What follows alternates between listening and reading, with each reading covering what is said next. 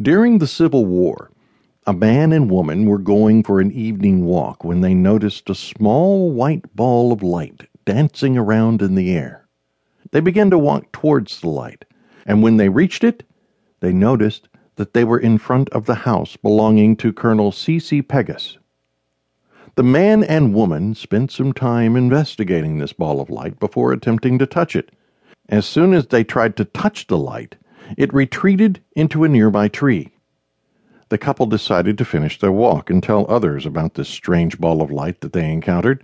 As they began walking, one of them turned around and noticed that the ball of light was back, and this time it was following them from a distance. They continued walking, and the ball followed them until the end of their walk.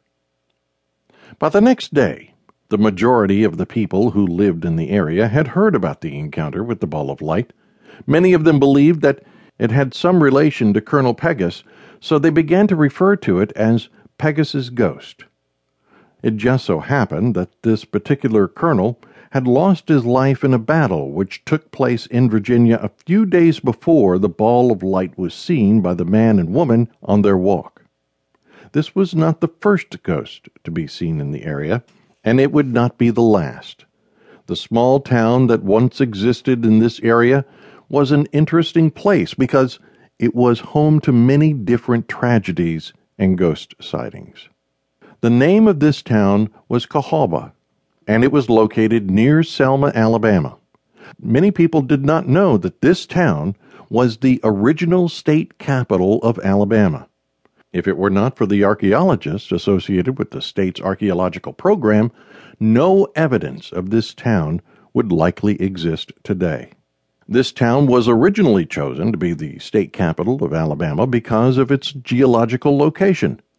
The area is located at the precise spot where the Cahawba and Alabama rivers connect.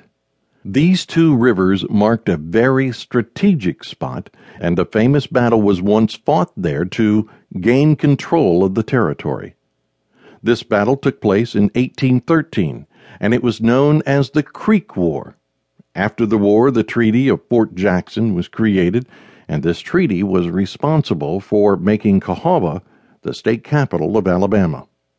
By the year 1820, the Capitol building was fully standing and the town surrounding it was beginning to grow.